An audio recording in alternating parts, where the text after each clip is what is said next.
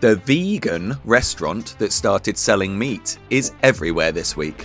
Let's get to the heart of the issue. Mexican bullfighting is back, but not without a lot of protests. An activist is arrested for interfering with animal traps. And both literary festivals and paint have vegan makeovers this week. Anyway, that's enough of the falafel. I'm Julie. I'm Anthony. And I'm Kate, and this is episode thirty-seven of Vegan Week.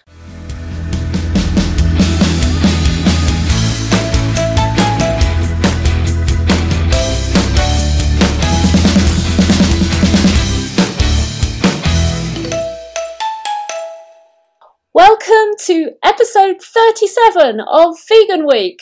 We're here once again to look at the week's vegan and animal rights news, discussing the issues that really matter, continuing to broaden our horizons and to keep on learning.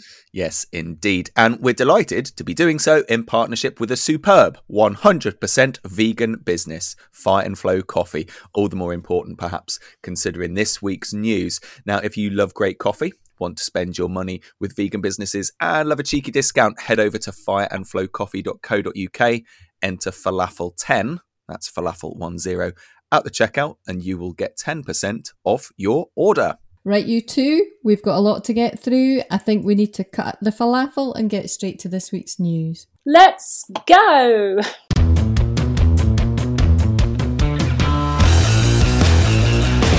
So, as we did last week, we're going to absolutely whiz through about a dozen stories, super, super quick, and then afterwards we'll pick a few of these to examine in a bit more detail, including our main story for the week, the news of the vegan restaurant that has started serving meat. Indeed. So, let's start off with news directly affecting non-human animals right now. This week, Farming U K reported new government statistics which revealed that the proportion of hens who live in cages has dropped to its lowest number ever in the U K, with twenty-three percent of eggs sourced from caged hens last year. Just over a decade ago, that figure was as high as fifty-one percent. A story from The Independent detailed an incident involving a hunt saboteur who was arrested after he freed a young deer and a hare that were frantically struggling whilst caught in snares. The activist Doug Moore, however, has said that the arrest was based on footage from a completely different incident where he wasn't even in the video. The Animal Reader reported that a ship that had been carrying sixteen thousand animals for almost a month docked at a Perth port in Australia on Thursday. The vessel M V Bahija transported fourteen thousand sheep and two thousand cows from Australia to Israel, but returned due to the threat of attack by Yemen's Houthi militia. The animals cannot disembark from the ship in Perth, where temperatures can rise up to forty degrees Celsius. The Australian government is currently deciding on their fate, whether to allow the animals to exit the ship and go into quarantine or to send them straight back to Israel, which means they would have to endure another month facing metal bars. I've got to say, I feel quite ignorant. I didn't realise like those were the numbers involved yeah, in live horrible. exports. That's that's shocking, isn't it? Really horrid. It's just grim. Yeah. Grim, grim, grim. And in more heartwarming news, animal rights activists have rescued thirty-two rabbits out of nearly one hundred rabbits, admittedly, abandoned along the side of a highway in the Turkish capital, Ankara. It's thought that the rabbits had been dumped by an illegal breeder. In culture, the Oxford Literary Festival this week announced that it will be hosting a number of events discussing veganism this year, with all festival dinners throughout the week being vegan. The event will run from March the sixteenth to March the twenty-fourth, so book your tickets now. And more vegan culture can be seen in London as a vegan play exploring the horrors of the meat industry through the eyes of two men working in an abattoir has started its second run, now at the Southwark Playhouse. Hailed as a study of human strength, connection and hope in pitiless surroundings, Blood on Your Hands is a new vegan play following the friendship of two abattoir workers as they are forced to open their eyes to the cruelty of their work. Through tackling the difficult conversation The play aims to make you laugh, make you cry, and most importantly, start a conversation. If I can just jump in here, it, this made me think of mm. the conversation that, uh, Julie, you and I were having oh, yeah. on last week's Vegan Talk episode, where we were saying, goodness, how difficult it is to get people to watch free stuff streaming on the internet. Like, this is a whole nother level, isn't it? Getting someone to go to a play about a slaughterhouse and sit de- pay good money and sit there for two hours. I mean, credit to anyone who can persuade someone to do that. But it seems to be working. Yeah. If it's if it's back yeah. for its second run, like, credit to them. Must be good. They must have some good marketing. Lots of campaigns hitting the news this week, as well as quite a lot of paint flying about. First up, the B B C reported that whilst bullfighting returned to Mexico City this week, there were plenty of protests outside the venue, as spectators returned to Mexico City's bullfighting venue for the first time in two years, protesters waved banners with slogans including "No more deaths of innocents." Others wore bull masks and painted themselves red. Did anyone see what they were chanting inside the stadium? Uh, yes, I did. I've forgotten what it was, uh, but it was a bit more pro-bullfighting, Well, it was wasn't like it? Long live freedom or something like oh, that. Yes. It's oh, like, yes, come yeah. on, are we oh. not missing the irony here? Like, yeah. look in the middle of the arena. Does that look like freedom yeah. to you? God's sake. Oh. I kind of wanted to pick up on, I think it's fine to go there with your bull mask painted red. I hope you had clothes on as well. um, do you know, I would rather some huntsabs just got right in there among it. Yeah, yeah, yeah, yeah. Just, you know what I mean? And actually sabbed to the bullfight and, and saved the bull. Oh my goodness, but, yeah. can you imagine? Wishful thinking on my part, I think. In Rome, two activists, a man and a woman, again, some paint flying about here, threw yellow, red and orange paint over the Fontana de Leone to protest about circus animal exploitation. In July twenty twenty-two, a law was approved in Italy that banned the use of animals in circuses and other travelling shows, but the law still needs to be implemented. Do, do we know if that fountain was targeted specifically? I, I know it's kind of like a, a lion fountain, and there was a... Was, was it a lion or a tiger that escaped from a, a circus in Italy recently? Like, is that just a coincidence? Oh, it was a lion. Yeah. It was do, a lion. Do, do we think that's deliberate? Yes. Sounds like it, doesn't it? Kind of clever yeah. if it is. That's so sad. That's tragic, though, isn't it? That they've got the law, but it's just not being, yeah. Yeah. being put into yeah. action. What more do you I need mean, to do? yeah, exactly. No. I'm still... I'm, Part of me is just a bit concerned about all this paint flying about, though. I just don't know how effective that is. But yeah. it get, if it gets attention, but mm. yeah, mm. it gets kind of the wrong sort of attention in a way, I think. But well, it was right. soup, wasn't it, over the Mona Lisa this week? Perhaps they should use soup. And finally, in Spain, animal advocacy charity PETA have celebrated King Felipe the sixth fifty-sixth birthday this week by sending him a gift-wrapped box filled with a big pile of bull poop. The monarch's continued attendance at bullfights has sparked intense backlash, and PETA's efforts are an attempt to draw further attention to this. So it, it's a choice between uh, bull poop or paint this week in, in protests, it seems. Yeah, I'm, I think bull poop is better. Maybe they should be showering the crowd with bull poop at the bullfights yeah. or something. I think it's a little more environmentally friendly sounding to yeah, me. Yeah, absolutely. Yeah. Well, one study to report on this week. The University of Nottingham have examined the risk of iodine deficiency by switching from dairy milk to plant milk.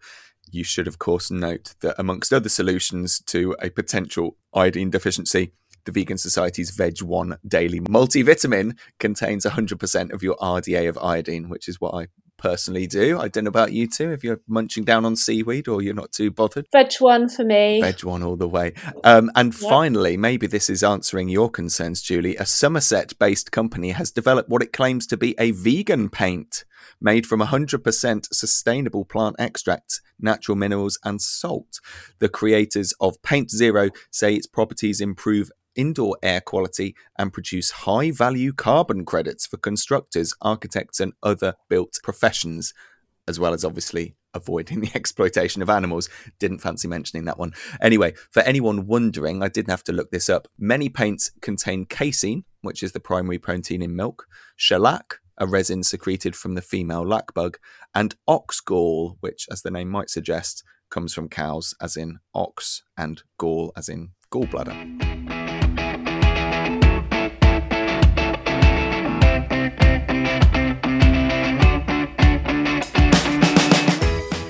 Wow.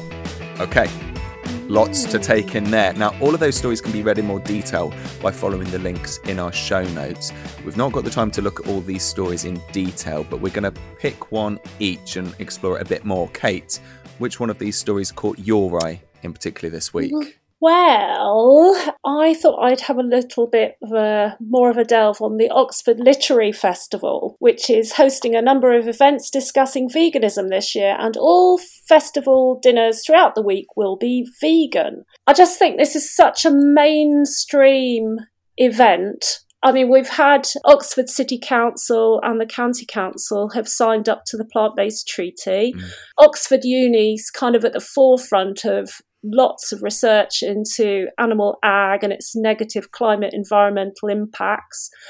And the fact that they have this massive, influential literary festival there. Yeah, they're serving vegan food throughout. Marlene Watson Tara is uh, going to be talking about her vegan, vegan food, I guess sharing recipes and talking about her books. And there's going to be several panels. I just think that stories, they're kind of how we make sense of the world. Mm. They're primal. They go back to our earliest childhood memories and, uh, you know, even the dawn of civilization. Man, I, I suspect ever since she could talk, has been sitting around a A, f- a fire in the dark, talking about stories, mm. uh, talking stories and what have you, teaching younger people. And it's kind of books and stories, they help us imagine what it's like to see through the eyes of others, you know, live in others' shoes or trotters or paws mm. or, or true life, reliving people's other actual lives. You know, it opens our eyes to possibilities of new ways of living. And, and so many things have been imagined in sci-fi, for example, that now exist in real life. And as vegans, we are trying to imagine the world we want to live in, because we want to live in a vegan world where, you know, cruelty to animals doesn't exist and the planet is healed, the environment's healed. We need to work together to bring it about, and um, we need our best communicators. Mm. I think sometimes it's really hard for, I find it very hard myself getting my thoughts across to people in general, and you know, I get so triggered myself about it. I'm not such an effective or clear communicator. And um, I think this festival is bringing together some of our greatest imaginers, philosophers, comedians, storytellers who do think deeply and have empathy, and they engage with people in the most productive, well, yeah, engaging way. There's um, so there's the aspect of having vegan food served, and then there's several kind of panels. I'm I personally find really interesting because this really will have the most massive impact on animal agriculture. And it's all about cultivated meat. It's entitled, Will Cultivated Meat Save the World? And it's chaired by Francine Stock. And it will feature someone called Owen Ensor. I've looked up these people because I don't know who some of these people are, but he's like the lead for a company called Meatly. And they are making cultivated meat for animal foods, for, you know, pet foods, sorry, pet foods, which I think is like a huge issue, isn't it? So he's really interesting. Uh, someone called Ira Van Eelen, who is described as a huge supporter of the innovation of cultivated meat. She's worked in the field for more than forty years. She's a speaker, lobbyist, researcher. Somebody called Jim Mellon, who's he's going to argue that environmental impact, attitudes to animal cruelty, and the struggle to feed a growing population will mean there is no alternative to getting a, our protein from meat grown in laboratories or from plant-based sources. And he's like a serial investor, kind of disruptive industries. The way to get cultural change is to have some of these writers, big thinkers, and then hopefully that will bleed into some of the other kind, not just books, but films and kids' books and, you know, just everything, and start changing our culture in a way that engages with other people outside of the vegan network. Yeah. Um, You've just got me really excited about it. I, I, I was, yeah, I was feeling very inspired by that. And I've, while you've been talking, I've been looking on their website and seeing how much tickets are. Actually, it's quite affordable, really. If you, if I know, you, if, I know. If you can get to Oxford. It's. Um, yeah. I've got to say on this one, like I was init- initially irked by the headline because I hate it when people mm. say something's going vegan when it's not. I mean, like presumably no. there's going to be some animal products there. Isn't there? And oh, you know, sure. uh, but but like when you see the range of stuff and the, the extent to which they are uh, looking at this and, t- and taking veganism seriously and and I guess mm. promoting it, really, that that that um though there's going to be debate and discussion, like it's it's shining a really big spotlight on it. It's it's fab, really. I, I can't really see a downside. Well, there is there is another panel which is entitled "The Good, the Bad, and the Ugly of Farming." That one's got somebody called Graham Harvey, who is a philosopher and has written the book Animism, and he gives a definition: animism is the attempt to live respectfully as members of the diverse community of living persons, only some of whom are human, which we call the world or cosmos. So great. But then we've got some someone called Rosamund Young, who's the author of The Secret Life of Car- Cows. And when you look at her up, she's she's got a family farm where the animals receive extraordinary kindness before being sent to slaughter. So I'm just like, Mm. got to worry for um, her family, really, haven't you? You do. And uh, so I think maybe that, that's much more, hey, let's let's kind of, we're going to raise animals, we're going to do it kindly. But well, that that still gives me hope because it makes it so expensive to rear animals for meat. It's becomes unaffordable for, for most people, and hopefully they're going to go, if they've got to eat meat, which I won't, it's still not going to be healthy. They're going to go for the cultivated meat, which apparently they're trying to get to is reaching what they're calling griddle parity. So it means it's going to be on a par price-wise with your traditionally thingied meat. Um, and hopefully it will become much, much cheaper very soon as well. So this does give me lots of hope.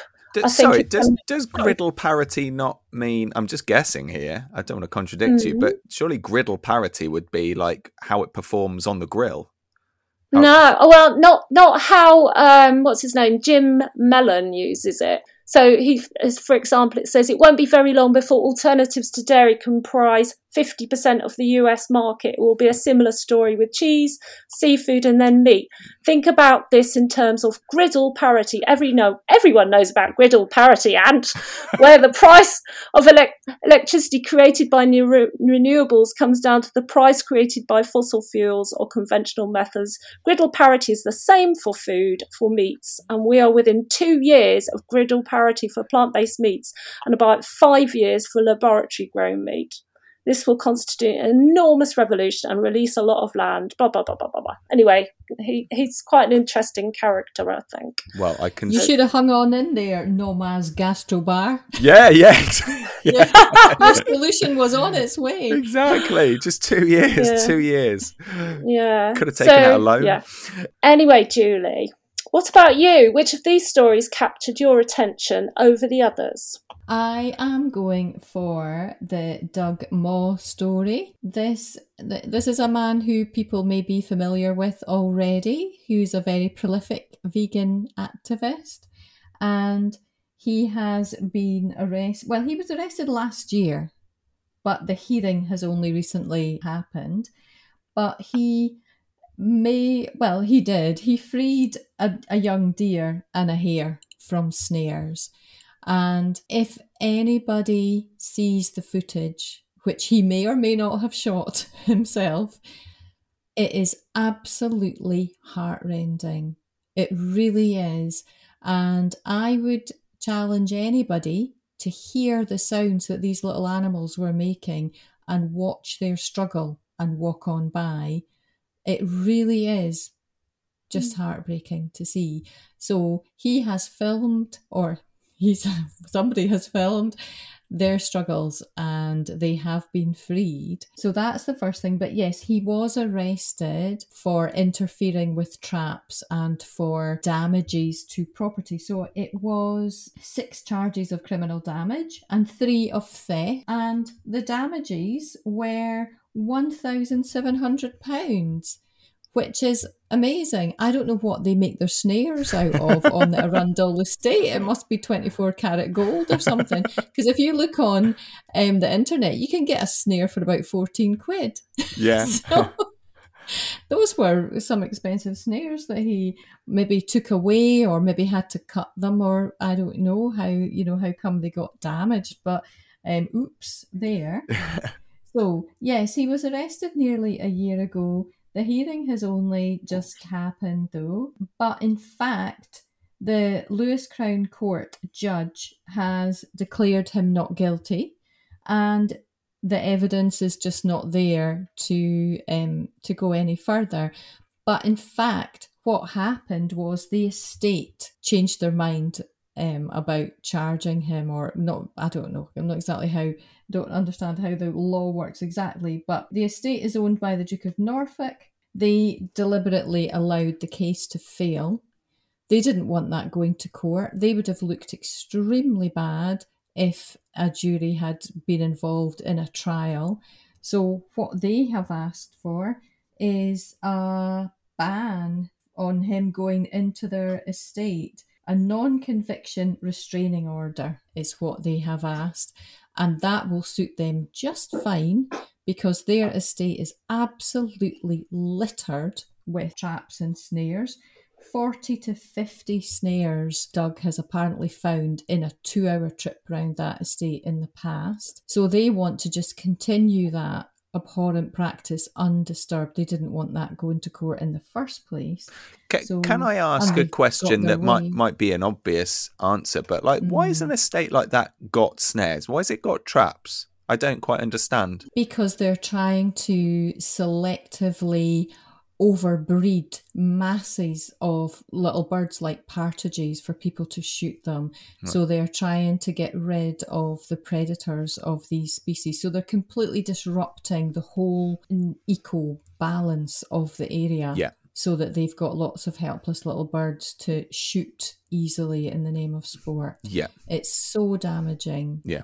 And on so many levels. So yeah, it's not even just about the fact that people are getting off on killing little birds. Mm. Which they don't they don't need to eat them. They're not that hungry. You know what I no, mean? Quite. But it's the the number of different species of wildlife, and bearing in mind that these things are snares, because we're talking about England where these things are still still legal in Scotland at the moment, but we're trying to get rid of them here. But these snares are not just catching wildlife, and it's bad enough that they are, but people, mm. cats and dogs, yeah. you know, anything can get caught in a snare. Yeah. And even the ones that are so-called sort of running snares, where they only go so tight, and then if you stay still, they will stop getting, you know what I mean? They, oh, okay. they won't harm you. They, they get corroded, so that, you know what I mean? You can get horrible injuries, and animals get killed by even the so-called legal ones as well. Yeah. So they are absolutely horrific. I mean, good on The Independent for, for sharing this story. I, it, I don't know about you two, but when I read this, I thought it, it, it wasn't like, um, very, very often, particularly in tabloids, when uh, animal rights activists or protesters, or even just a everyday vegan, is in the news, it, it it's not portrayed in a particularly favourable way. Whereas I think generally this article comes down in on, on Doug Moore's side. I don't know if that was your the take that you two had, but yes, and I read the Guardian article on this same story as well, which I think was even better, and they'd obviously done a little bit more research and things into the whole background and got to know a wee bit about Doug as well, who a lot of people will be familiar with him. He's been on um, Good Morning Britain, I think, you know, and he was in that film with the abattoir. Gosh, what's it called? Nowhere to Run. Yeah, he was featured in that. So he's been oh, is that him? Quite a wee bit. Yes, that's him. Oh, oh golly. Oh, wow. So he's quite familiar and he's doing great stuff for animals out there. So shout out to Doug if he ever listens to this mm. podcast. We're, Absolutely. We're on your side here. Yeah, fantastic. Just to say, I've been woefully ignorant about snares even being a thing until not that long ago.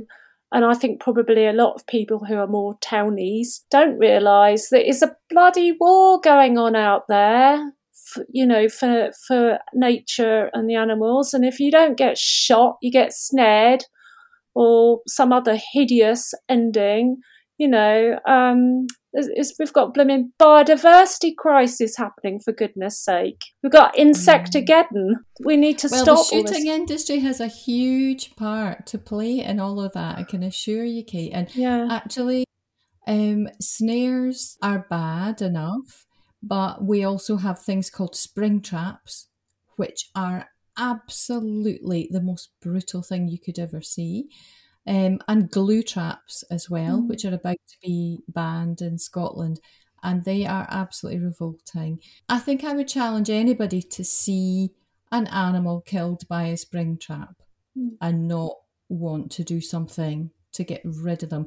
But the thing is, they are hidden from our view often. Mm. Um, I know how to find them, so I do find them quite a lot, but they're they're quite often close to paths but hidden. Mm. But once you know where they're put, you can find a lot of them. Um, we should maybe do a show on traps. Yeah, yeah. There are things you can do as a walker. If you find a trap, there are things you can do to help, and to help organisations like the S S P C A or the R S P C A or the League Against Cruel Sports to check them out and investigate them, because some of them are legal traps that have been set illegally, so you can get people prosecuted. Some of them are illegal traps, so you can get people prosecuted. Some of them are legal traps that have been set legally, but you can still, especially if there's been an animal killed in them, take some footage and take photos and let people know. Be careful what you put on Facebook, though, because as Doug will tell you, it can lead you to getting arrested. Some of the evidence they had against him was historic. Some of it wasn't even him. But they trawled through his Facebook or some kind of social media account and got past stuff, and they were trying to get him on that. So mm. um, I think he and I are going to end up in the same jail one of these days. Yeah. I've, I'm quite sparing about what I put on Facebook. There's a couple of things on there. I get, I t- I'm tempted to plaster Facebook with stuff because mm. I think it would really get people going, but I am aware mm. that the law, laughably, is on the side of the people who are committing this horrific cruelty. It's not on the side of people who are intervening in something, probably quite innocently. Just, you know, because again, when you see these crow traps, and there's a crow in a tiny tree, a cage, sorry, and it's flapping and damaging itself, desperate to get out, and its wee water dish is knocked over, and there's no food in there, whatever, you You you couldn't walk past that. Mm. It's absolutely heart-rending. So yeah. anyway, yes, I'm glad that traps are in the news because lots of people don't know about them. And yes, let's educate folk about traps. I guess in, in England also, a lot of these things are going on way off the, the footpaths, which is also why we need a right to roam here mm. so that we can kind of wander across this so-called private property and come across things like that too. Uh, I, you know, I'm so suspicious. Why don't they want us on walking across the land peacefully? Um, you yeah, know, what yeah. is being hidden? What other things are being hidden? Well, as you said, Kate, the Right to Roam campaign. Look it up. It's it's fabulous. In fact, I'm re- I'm reading a couple of books at the moment about um about that very issue. And uh, yeah, mm. getting all educated and fired up. It's a very exciting journey to be on. Okay, Anthony, which story do you want to go into in a bit more detail? Well, I wanted to go back on the chickens. We were talking about them last week and the merciful Morrisons, giving them an extra few centimetres each. Um, and, and now we've got a, a story reported by Farming U K, but it's based on government statistics saying that the proportion of enriched caged hens has dropped below twenty-five percent for the first time uh, since these records began. And you know, the the kind of big headline was, well, just over a decade ago, half of hens were caged in the U K. Now we're down to a quarter. I guess that's good news. It's it's a really tricky one, though, isn't it? In that that's still an awful lot of hens living their lives in cages. The the term enriched cages is something that's not, I don't think it's banded around particularly much. I'd heard it a few times, but if you if you look up what an enriched cage looks like, it's not something you would want to be living in. Or, you know, if you had a if you lived with a, a hen, a chicken at, at home, and you thought, oh, let's, you know, going away on holiday for the week, let's um you know, instead of putting the dog in kennels, let's send the the hen to a, an enriched cage. You absolutely wouldn't want that. Um so the fact that it's it's even there at all is is horrific. We've got to be pleased with with progress, but I, I, I'm questioning what the conversation should be about, whether it should be about consuming chickens at all. That said, when you look into the story, you look into organisations like the Humane League and petitions that they've got. We'll put a link in the show notes that there are campaigns to end cages for hens. Mm. Like I say, obviously, as as vegans, we we don't want them to be commodified and, and, and used, their lives used for our ends exclusively anyway. But there are campaigns like that that, that you can get involved with. I was actually looking at, um, um, so on change dot org, there is a petition uh, that I've, I found a link to from uh, the Humane League. It's also backed by the Conservative Animal Welfare Foundation and the R S P C A, um, saying end cruel cages for hens. This is demanding uh, the U K government to ban cages for all laying hens by twenty twenty-six.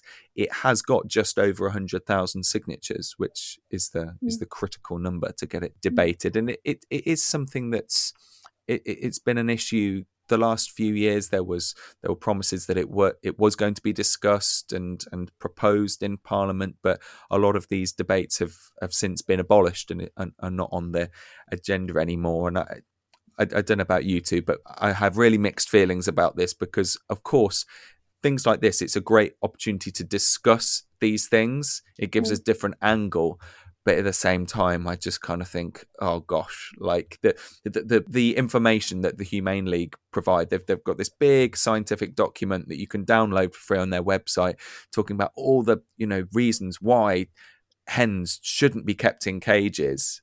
And I just kind of think, I, I just feel like a, a one-to-one conversation with somebody, like forget the science, mm. like they're sentient mm. beings, can't, mm. I think we need to relate to people in different ways, but I, I don't know, what do you two think? I think we need to show people an enriched cage. And I also think we need to remind people about the chickens who don't even get that far and don't even have a cage. So the egg industry likes to hide the fact that the little male chicks are put on the conveyor belt. The little wee cheeping wee things are just tumbling into this horrific thing like a food blender and blended up alive, or they're gassed.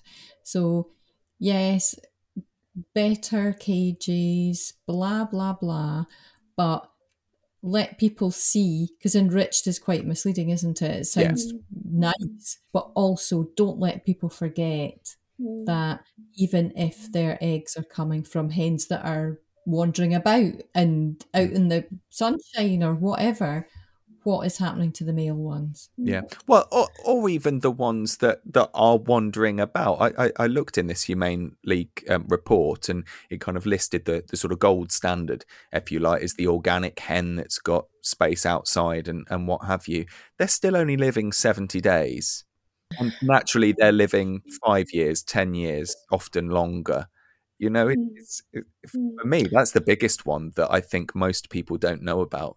Is how, how short their lives are cut. So it doesn't matter how good your life is. I mean, you know, put someone up in a palace, give them a glorious few years as a toddler, and then kill them when, you know, a human when they're eight years old. That's that's not acceptable, is it? You know? I think I think it's good that this is out there in the media again, and, and people are like having to think, oh yes, it's chickens that lay eggs. They don't just appear in a pack on the on the supermarket shelf. Oh yeah, they come from chickens, and some of them have really miserable lives. In fact, they all have, well, most of them have miserable lives.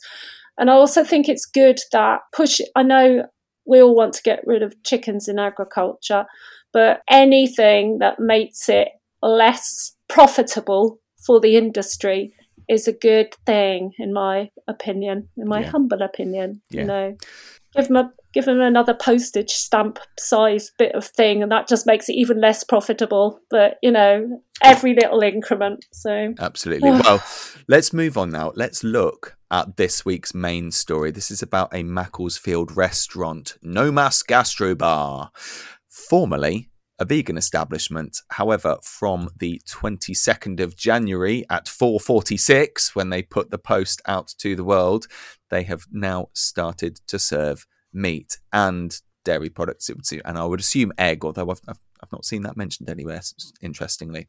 We very briefly covered this in last week's show, just read out a, a sentence out. At that point, it had been covered in a couple of smaller news outlets, local publications, things like that. However, when researching the show this week, I could barely find any other content. It was that widespread. It has been absolutely everywhere. Pretty much every major news source has in the country has reported it, as well as plenty abroad as well. Let's get the basic facts. Julie, do you want to take us over like the, the basic background to this story first, and then we'll we'll get into it a bit more? Yes, I will. So this restaurant is now called Nomas Gastrobar. Um, it started off being called something else, um, Ethos Concept Store, but it's now Nomas Gastrobar. It's in Macclesfield. It was actually opened in twenty twenty-one, and it's run by a man called Adonis, I'm sorry if I do this wrong for him, but Noruznia, and his wife Faye, and some other family members. So they focus on organic and local produce, and their core values are, according to him, sustainability, freshness and flavour. And although he describes himself as vegan, describes the business as vegan, he does use that term interchangeably with plant-based. And I looked at every single one of his Facebook posts and his website um, over the few years that he's been in business, and at no point did I find a reference to opposing animal agriculture on the grounds that there was, you know, the, on the kind of moral ground about we don't have the right to slaughter animals or abuse them or steal their milk or anything like that. There was references to Um, climate change, destruction of the environment, poisoning of rivers, things like that. But it was never about the animal. So I would call that plant-based in my narrow-minded little definition of things. And Donald Watson's actually invented the word. So when people are plant-based, my understanding is that they can still call themselves that if they're predominantly plant-based, but a lot of plant-based people will have on occasion meat and dairy things, you know, but they're plant-based. It's kind of mainly plants when it suits them, and when it suits them because they don't have a moral objection to meat or dairy. They're doing it kind of, you know, to be nice to the environment. Um, so admittedly, when he opened his um, business, he got one of those signs put on the wall: veganism is always a good idea. it's, it's a little bit lame. I mean, we've got to forgive him a little bit. English is not his first language. He's come here from Greece, bless him. And he has, he and his family have really worked hard, really hard. Those Facebook posts are full of incredible dishes and photographed beautifully. And he, you know, he's done he's sort of home delivery and takeout and promotions and everything. He's really, that man has probably not had a day off mm. since that thing opened in twenty twenty-one. So yeah, he cites his reasons for going bust, that he was getting competition from other vegan cafes. So it wasn't really that vegan, there wasn't the demand. It was he was not, you know, he wasn't able to cope with the competition. He said that other, once the pandemic was over, other vegan cafes opened up and people went there. So there was a bit of that. Mm. And he also cited that vegan products cost more. And the two examples that he gave were plant milk and mayonnaise. Yeah. And he he said about, you know, how much they cost when they are dairy-free and when they are not. Um, I'm just disgraced that he would spend money on mayonnaise. You can make it yourself, plant-based stuff, super quick. Um, and even plant milk as well, and it saves you money. But um, he didn't ask me for tips on these things. so. Yeah. So, I mean, shall we quickly now get into the fact that this has been so widely covered by mainstream media, uh, and the, the headlines have been along the lines that, that we've introduced it. Vegan restaurant forced to serve meat, or chooses to serve meat, basically because it's not making enough money as a vegan business. Like, Kate, what, what does that do to you emotionally? Big sigh. Oh, um, that's I'm quite sure... mild. That's that's. You've been meditating recently. Gosh. Yeah, chill.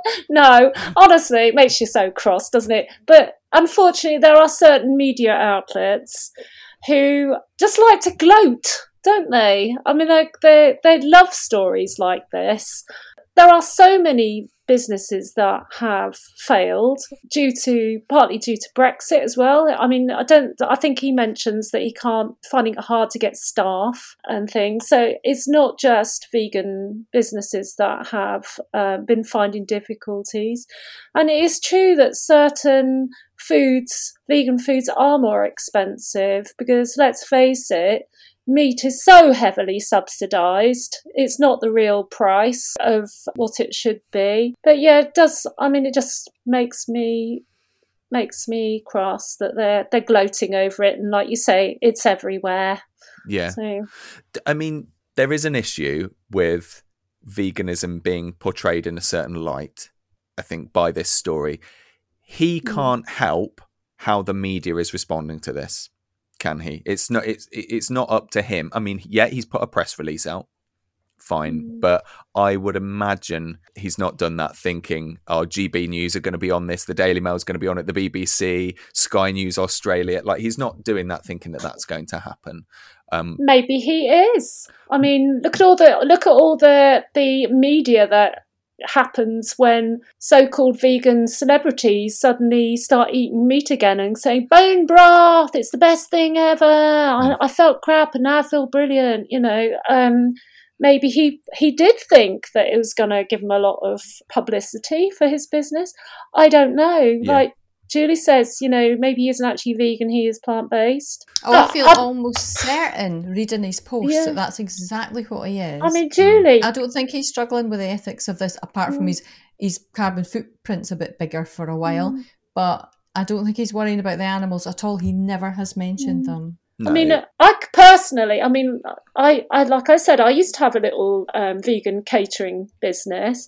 There is no way on earth that I would have started cooking meat because I wasn't making enough money. It's no. just, no, I couldn't do it. So, I, well, I, I shared this story with my partner, and I, I like you, Kate, I, I used to have a vegan food business, a cafe and a restaurant, and she said, well, you wouldn't have done that, but mainly because you wouldn't have known how to cook the meat or the dairy with eggs. I wouldn't have the first clue of what to do, it, it, regardless if, if it was be, uh, you know, I'd be morally bankrupt by doing so, which is a phrase that's been bandied banded around quite a lot with this mm. story.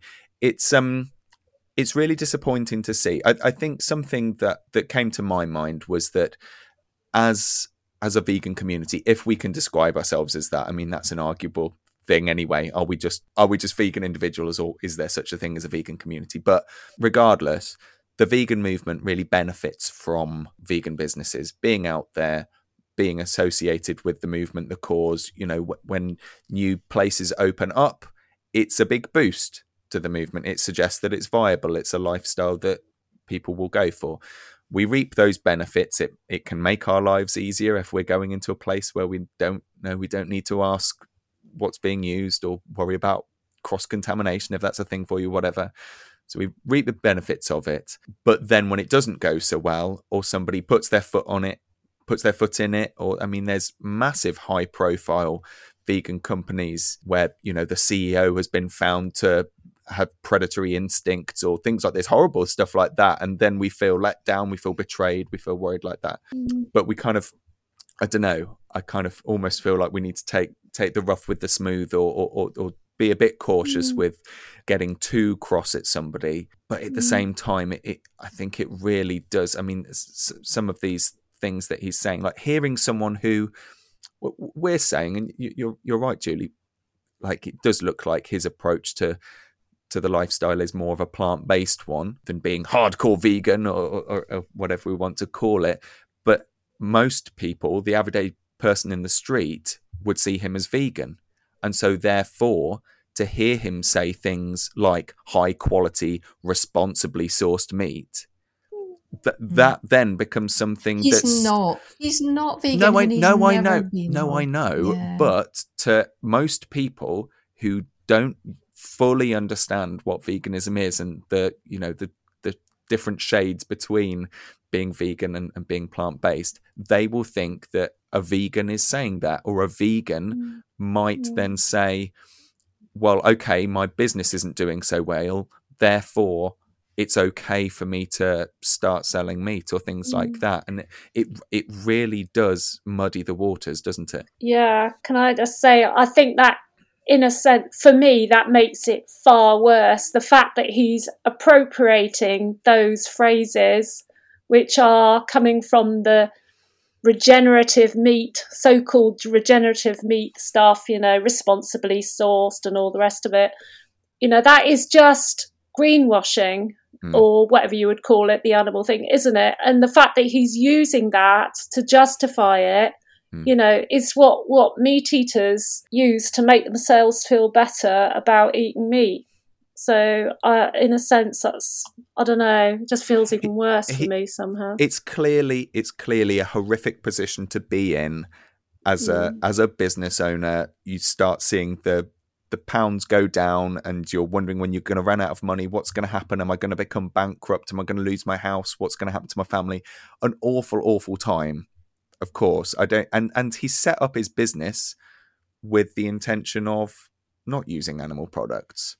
Um, mm. So to kind of sway from that, he's not in a great place, clearly. And, you know, mm. he's got my sympathy there. It's just such a shame that mm. not just the animals who are being exploited for the sake of meals served up at his institution, mm. but wider speaking, you know, the vegan movement is is suffering by by this bad press. But like I say, that's that's not just down to him. That's that's down to mm. the media machine and how it how it sensationalizes mm. things. Mm. And it's confirmation bias, isn't it? People want to hear this stuff. They want to hear that veganism's a fad.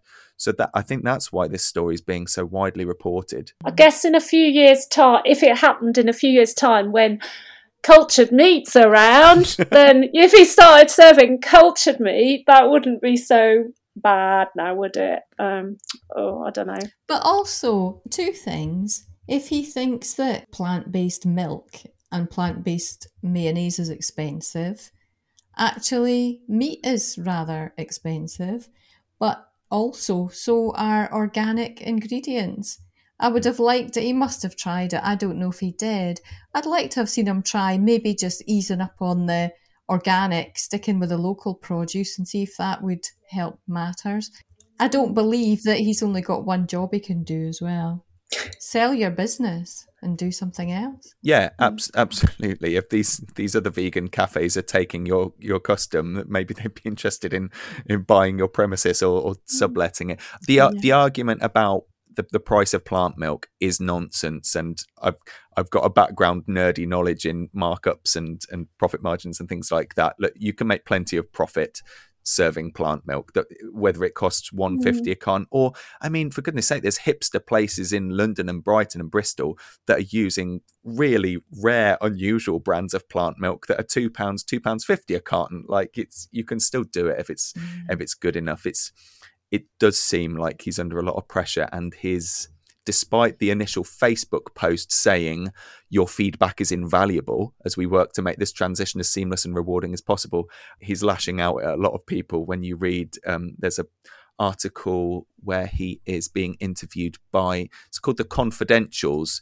dot com. It's a, it's a local Manchester sort of opinion blog news site, a really interesting interview with him. And he is, um, yeah, he's pointing fingers in a lot of other places and and uh, labeling people keyboard warriors and and things like that. You know, he's he's under pressure. I, I get it, but um, but it just shows you that his conscience is not involved. If he's describing this transition as as rewarding as possible, he's just thinking about the money. I would like to end my view on this with a quote that I really like, that's probably been repeated everywhere, but I think whoever wrote this has really got it. How many animals do you think deserve to die so your business can succeed?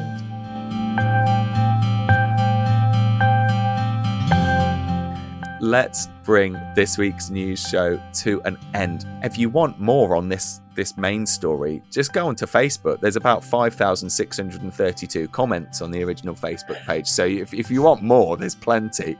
But for us, that's all we've got time for. Let us know if there's anything we've missed this week, or in fact, got completely wrong. Let us know your opinions. Yes, we'd love to hear from you. Send us your thoughts on these or any other vegan or animal rights news stories out there. Get in touch with us by email at enough of the falafel at gmail dot com.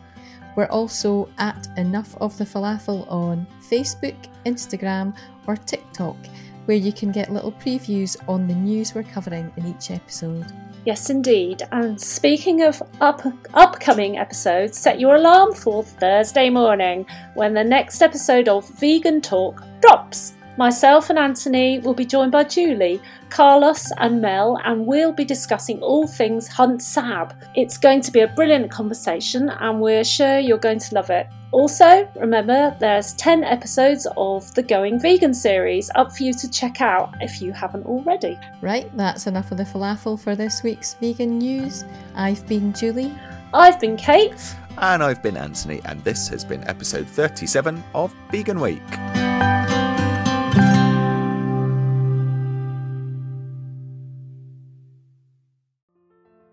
This show is kindly sponsored by our friends at Fire and Flow Coffee Roasters.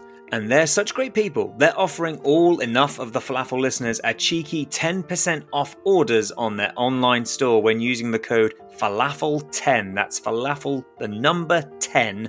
Fire and Flow are specialty coffee roastery based in the Cotswold with a fully vegan coffee shop on site. Yeah, they're a vegan founded company too. They're ran by three friends, Shah, Callum and Phil, and they specialise in roasting and supplying wholesale coffee beans to coffee shops, restaurants, hotels and offices. For the wholesale part of their operations, they work with other businesses to help them get the most out, out of their coffee offering, with free barista training and full technical support included.